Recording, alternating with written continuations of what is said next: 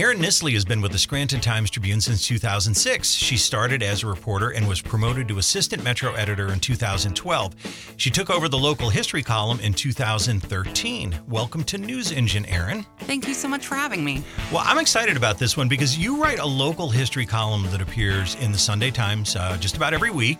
And oftentimes you'll write a column, and family and friends of the people you write about see their loved ones in the column usually decades after the story first appeared in our publications. And that kind of happened to me.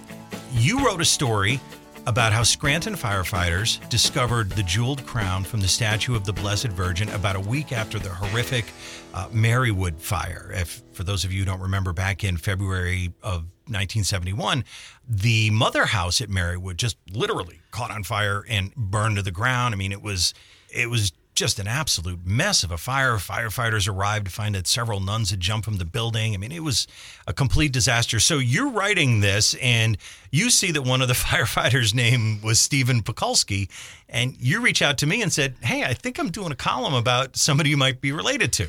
Well, I, I remember, like in the deep recesses of my brain, thinking, "I think Ed's dad was a firefighter." And Pekulski's not a super common name. So I was like, you know, is this your dad or your uncle? And and you were really surprised that we had kind of dug this out of out of the archives.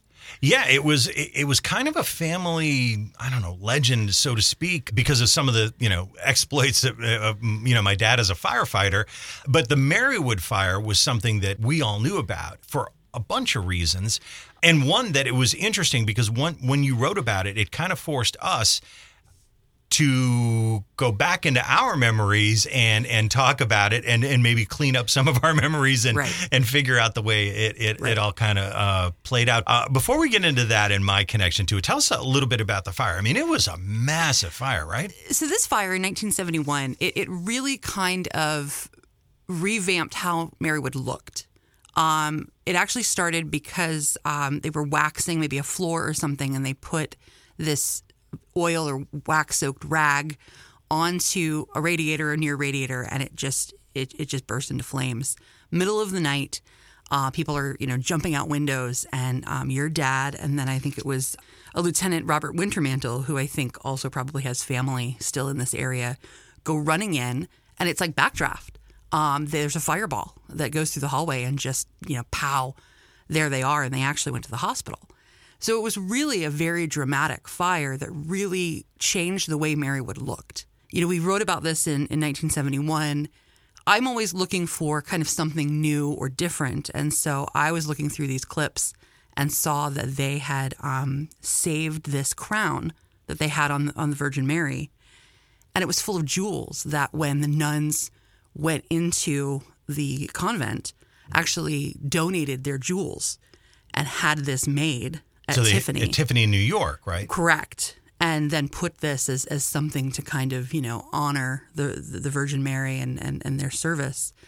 And it was dragged out of this blackened soot um, days after the fire. So um, I don't really know that a lot of people remember that little aspect of it. And so that's what I always look for when I'm writing about a thing in history that probably people remember. And 71 wasn't that long ago and I write about things that happened in the 1800s, you know, the early 1900s.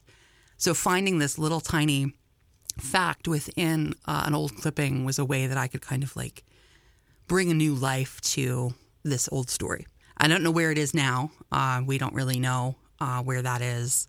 If it's, you know, even still in Marywood's possession, we have no idea. But it was just such an interesting thing that these nuns had these jewels, first of all, that they were at least well off enough to be able to donate something like that.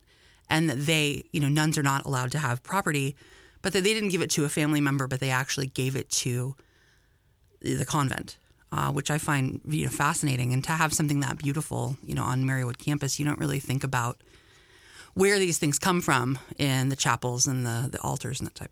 So I, you know, I wish my dad were still around because I, I, would love to ask him if he remembered that they were able to find the crown, uh, which they weren't looking for, by the way, right? They just kind of tripped over it in the rubble. Right. They were just cleaning up, you know, from the the fire, um, and and they just kind of lifted this out of you know the the blackened mess, waterlogged mess so when when you're you're doing this story and you reach out to me about my dad, uh, I, I told you you know some of the some of the background of it, and and we both kind of got a kick out of it because these are like one of the behind the scenes things, and we're going to get to more of these uh, later. So just like some of the other families have reached out to you after you run your local history columns, mm-hmm. you and I spoke, and I told you a couple of tidbits uh, that uh, you didn't know about. Um, right. One was the fire occurred on the night of my youngest sister's first birthday. Wow. So we had our birthday party, and after the birthday party cleaned up, everybody went to bed.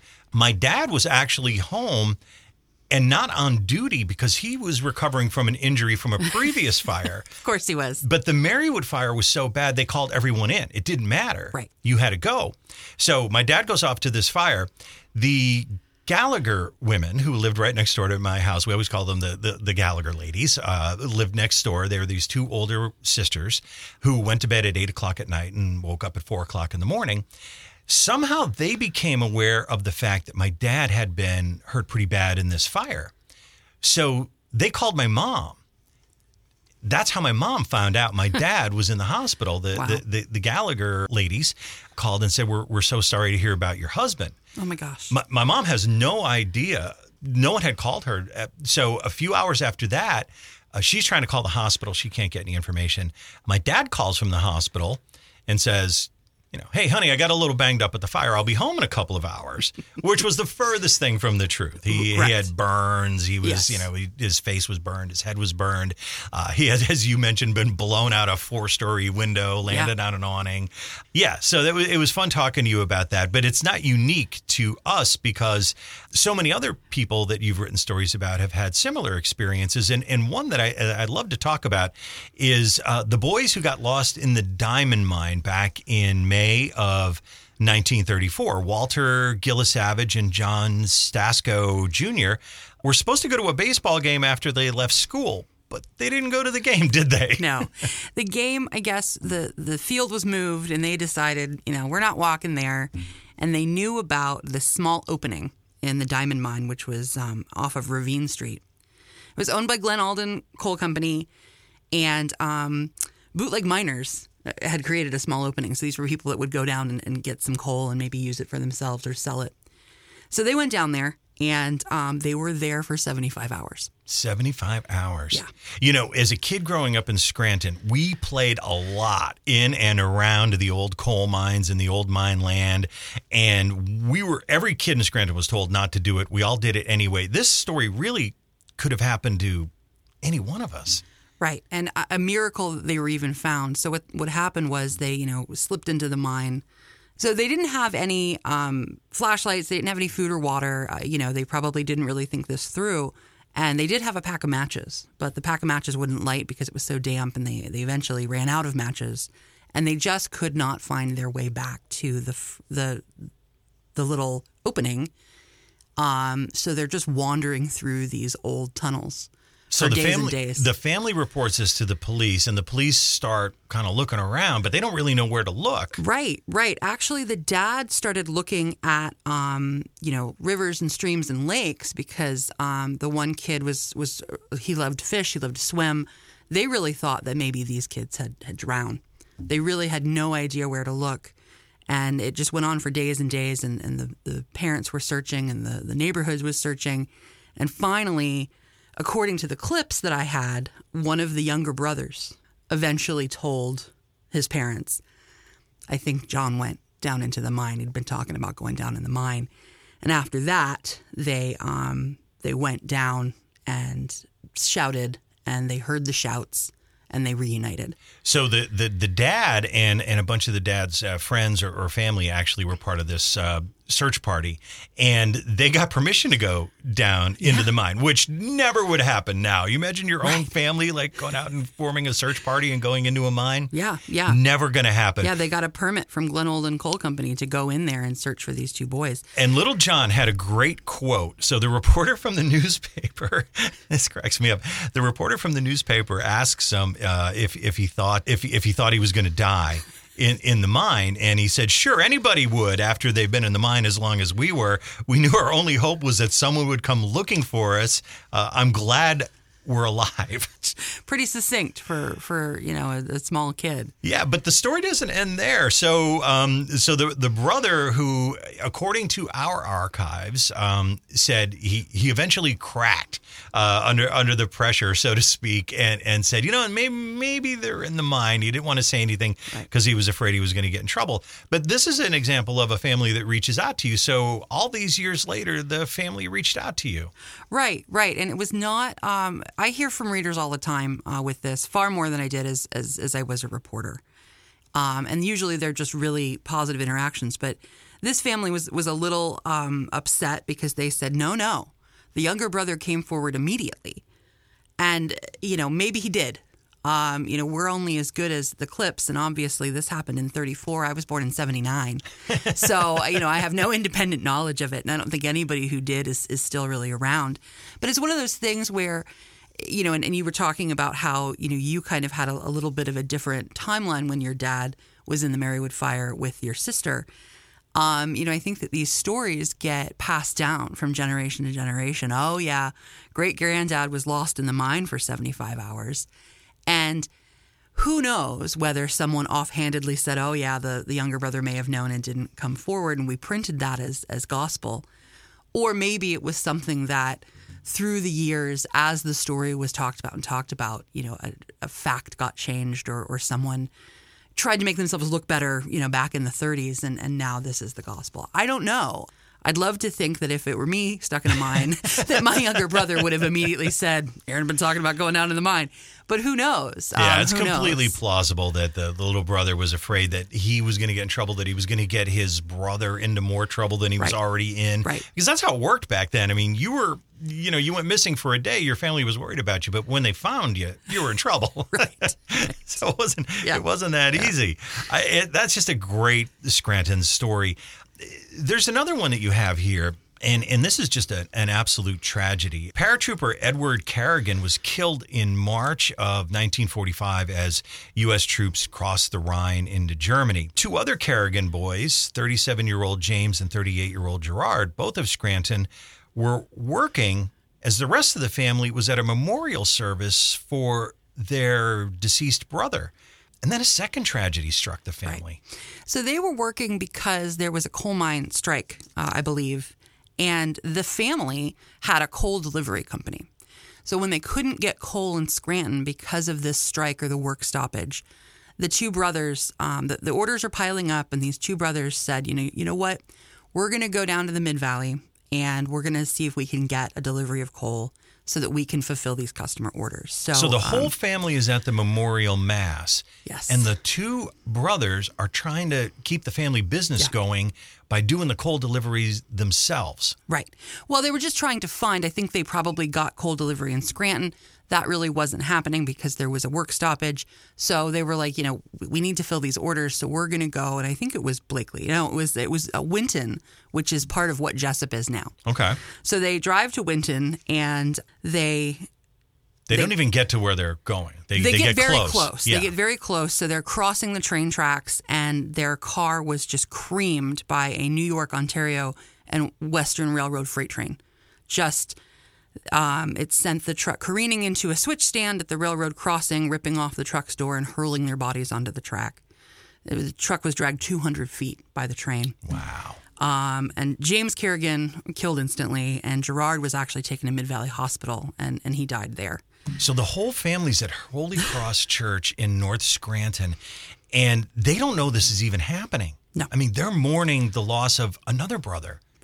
And the two brothers get killed during the memorial service mm-hmm. for the brother that was in Germany during World War II. Right. So here's another one where you hear from the family. Yeah, yeah. So I'd written this story just randomly. I mean, it wasn't tied to an anniversary. It wasn't tied to any sort of, uh, you know, we just had found this and we're like, man, what a sad story. So the weekend it runs, um, I get an email from um, the great granddaughter of uh, James Carrigan. No, I'm sorry, the great granddaughter of one of the, the dads. Her dad had died um, just that a couple of weeks before they would had they just had the funeral and this was mentioned during the eulogy. So then she she opens the paper a couple days later and hears this story about the family and her dad actually She said, uh, My dad, at the ripe old age of 16, gave up many dreams to help ri- raise his five siblings after his dad and uncle died that morning. So this was something that, you know, affected not just these two men, but, you know, their their children as well, who who kind of had to step up and, and be the, the men of the family. Um, she was really surprised to see it because again, it, it you know it would be different if it was an anniversary or something, and this happens a lot. We can't always tie it to an anniversary. There's just there's not that many things, so sometimes we just will pick something randomly that we came across or someone told us about. So she was, you know, really kind of astonished to read this, but also to be able to read, you know, the full story instead of just, you know, what had been passed down from. So the better part of 70 years pass. Right. You happen to pull this thing out of nowhere because it's it's an amazing and yet tragic story and it just happens to run in our paper Yeah. about a week after one of the other brothers uh, Passed away. passed away. Wow. Yikes! Well, we're going to end this on a on a more upbeat note because uh, these we you know we're talking about you know fires and and two uh, tragedies related to coaling uh, coal uh, industry uh, here in Northeast PA.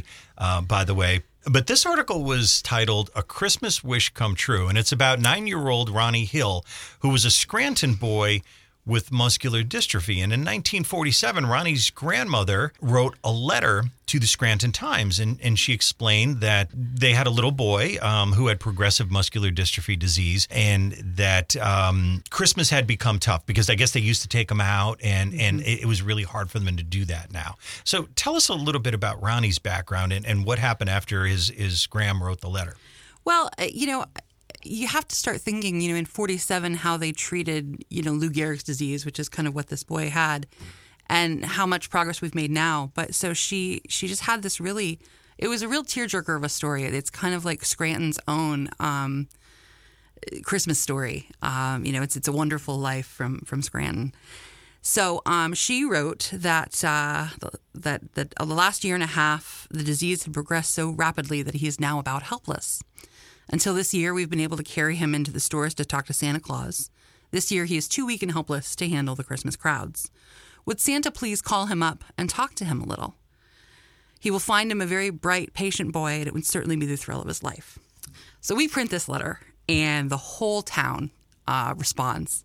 And it's really very, very similar to what I find in Scranton now. You know, if a neighbor has a fire, if a neighbor has cancer, everyone gets together and helps.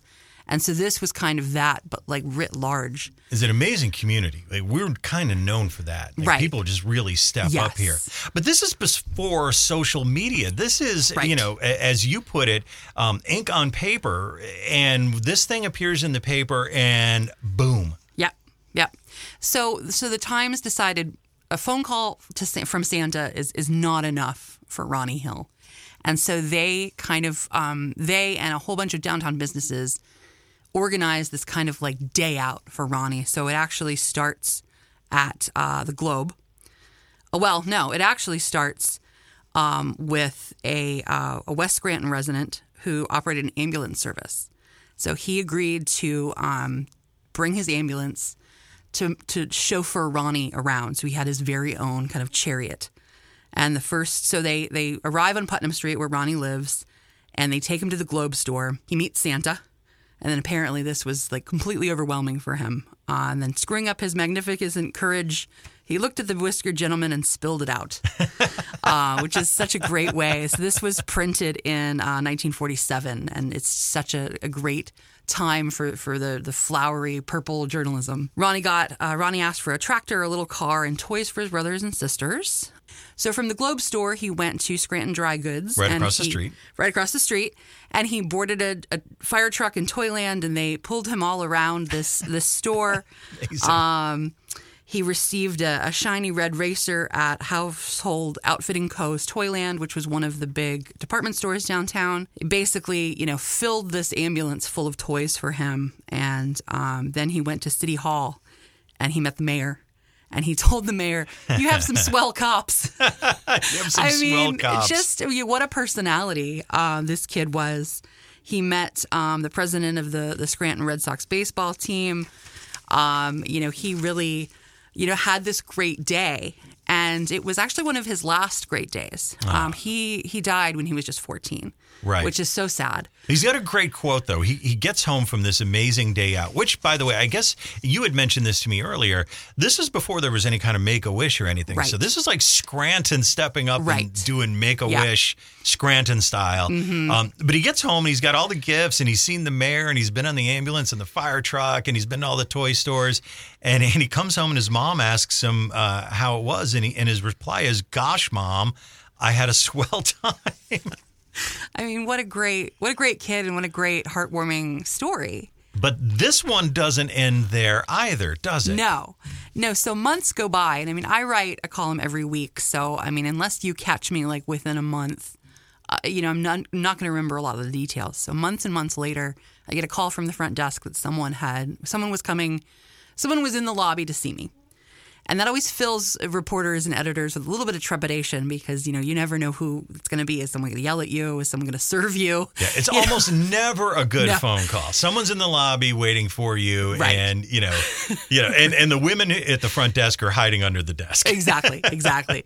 So I, I kind of was like, well, there's no way out of it. They asked for me specifically. So I went down, and it was actually one of Ronnie's sisters, and she's weeping. Wow. Um, this is months and months later. This was like this spring. So this we ran this actually around Christmas. So the following spring, she she comes down and she says, "Oh, I've been meaning to come down for months. Um, you know, we read this story about my brother, and she was just so touched and so moved.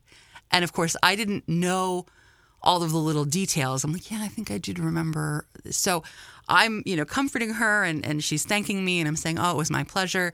And then I run right upstairs and, and look it up and I'm like, oh, I really wish I had known that because I would have liked to ask her some questions about growing up with with you know a brother that had muscular dystrophy and you know what that was like and and you know um, why he died and but I, I didn't really know all of the details until I went up and kind of re- refreshed my memory. But it was just so nice to have someone not just you know send me an email, write me a letter, but to stop by and really see kind of the impact that something like this had on a family who probably had all but forgotten, um, you know, his big day out. Yeah, 1947, and you know, again, the you know, the better part of 70 years later, they see the story and they're thinking, you know, hey, this is this is Ronnie. You know, we haven't thought about Ronnie since he was. Well, I mean, they've thought about Ronnie, but you know, Ronnie hasn't been with us since he was in 1952 when he was 14 years old. Right. And you know, other than you know the family talking about it, the community's not talking about it. Ronnie, you know, essentially had his big day out. For the most part, that was the last time you know, uh, you know, the, the community had any real involvement with Ronnie until you write this column 70 years later, Right. And family sees it, and bam. And I I would have loved to see what she remembered from that, or was she even around? And she was she was not an elderly woman, I didn't think. So um, I really wish I had known a little bit more. Uh, if she'd made an appointment, you know, so that I could have done the research. Uh, I, I I regret that uh, deeply, but she was very moved, and I'm glad that I was able to give her and her family that memory of of someone who passed away much too young. It's a cool part of the job, and and it's a perk that most of us don't get. So Right. Yeah. Local history column. It's it's pretty rare. Um, I, I've you know I've this is my third paper and we never did it at either of the other two papers. But it's not unheard of here because Ed Garrity, uh, who was an editor here, he used to write a column called My Town, and he did a lot of looking back at the local history. I actually used many of his columns to to write my own uh, as a jumping off point because they're such great summaries. So this is something that, that we have had you know a history, no pun intended, of doing, um, and I'm so glad to be a part of it because I'm not from here. So I don't really know a lot of our local history, even the stuff that people kind of grew up knowing. You know, the coal strikes and the um, you know, the electric why we why we're called the Electric City, the Knox mine disaster. You know, even you know them blowing up part of Lackawanna Avenue to make Steamtown Mall. I didn't live through that. I don't know those. So every time I open up a folder, I'm learning something new about this community that I've lived in for almost 16 years. It'll be 16 years January 3rd. Well, you don't take it for granted because you're not from here. So it's all new to you and it's all interesting and all the stuff that, you know, the, the old timers like me who've been here forever, you know, we're like, oh, yeah, we're used to that. They blew up the mall, whatever, you know. Uh, but it's you read it for the first time and Right. you're interested in it. When we put this stuff out, our readers love this. Yes. They love this Yes. column. all of my neighbors know me as you know. Oh, she writes the local, the local history column, and um, occasionally I'd be stopped, you know, out and about. Oh, do you write the? It's it's. You know, I feel almost like Chris Kelly sometimes.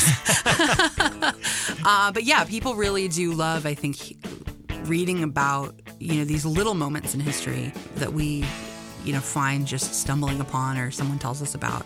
Our hook for you is going to be, and the story doesn't end there, does it? And then you're going to pick it up for us uh, many years later. Erin Nissley's local history column runs every Sunday in the Sunday Times, and our readers absolutely love these stories uh, that have, for the most part, long been forgotten.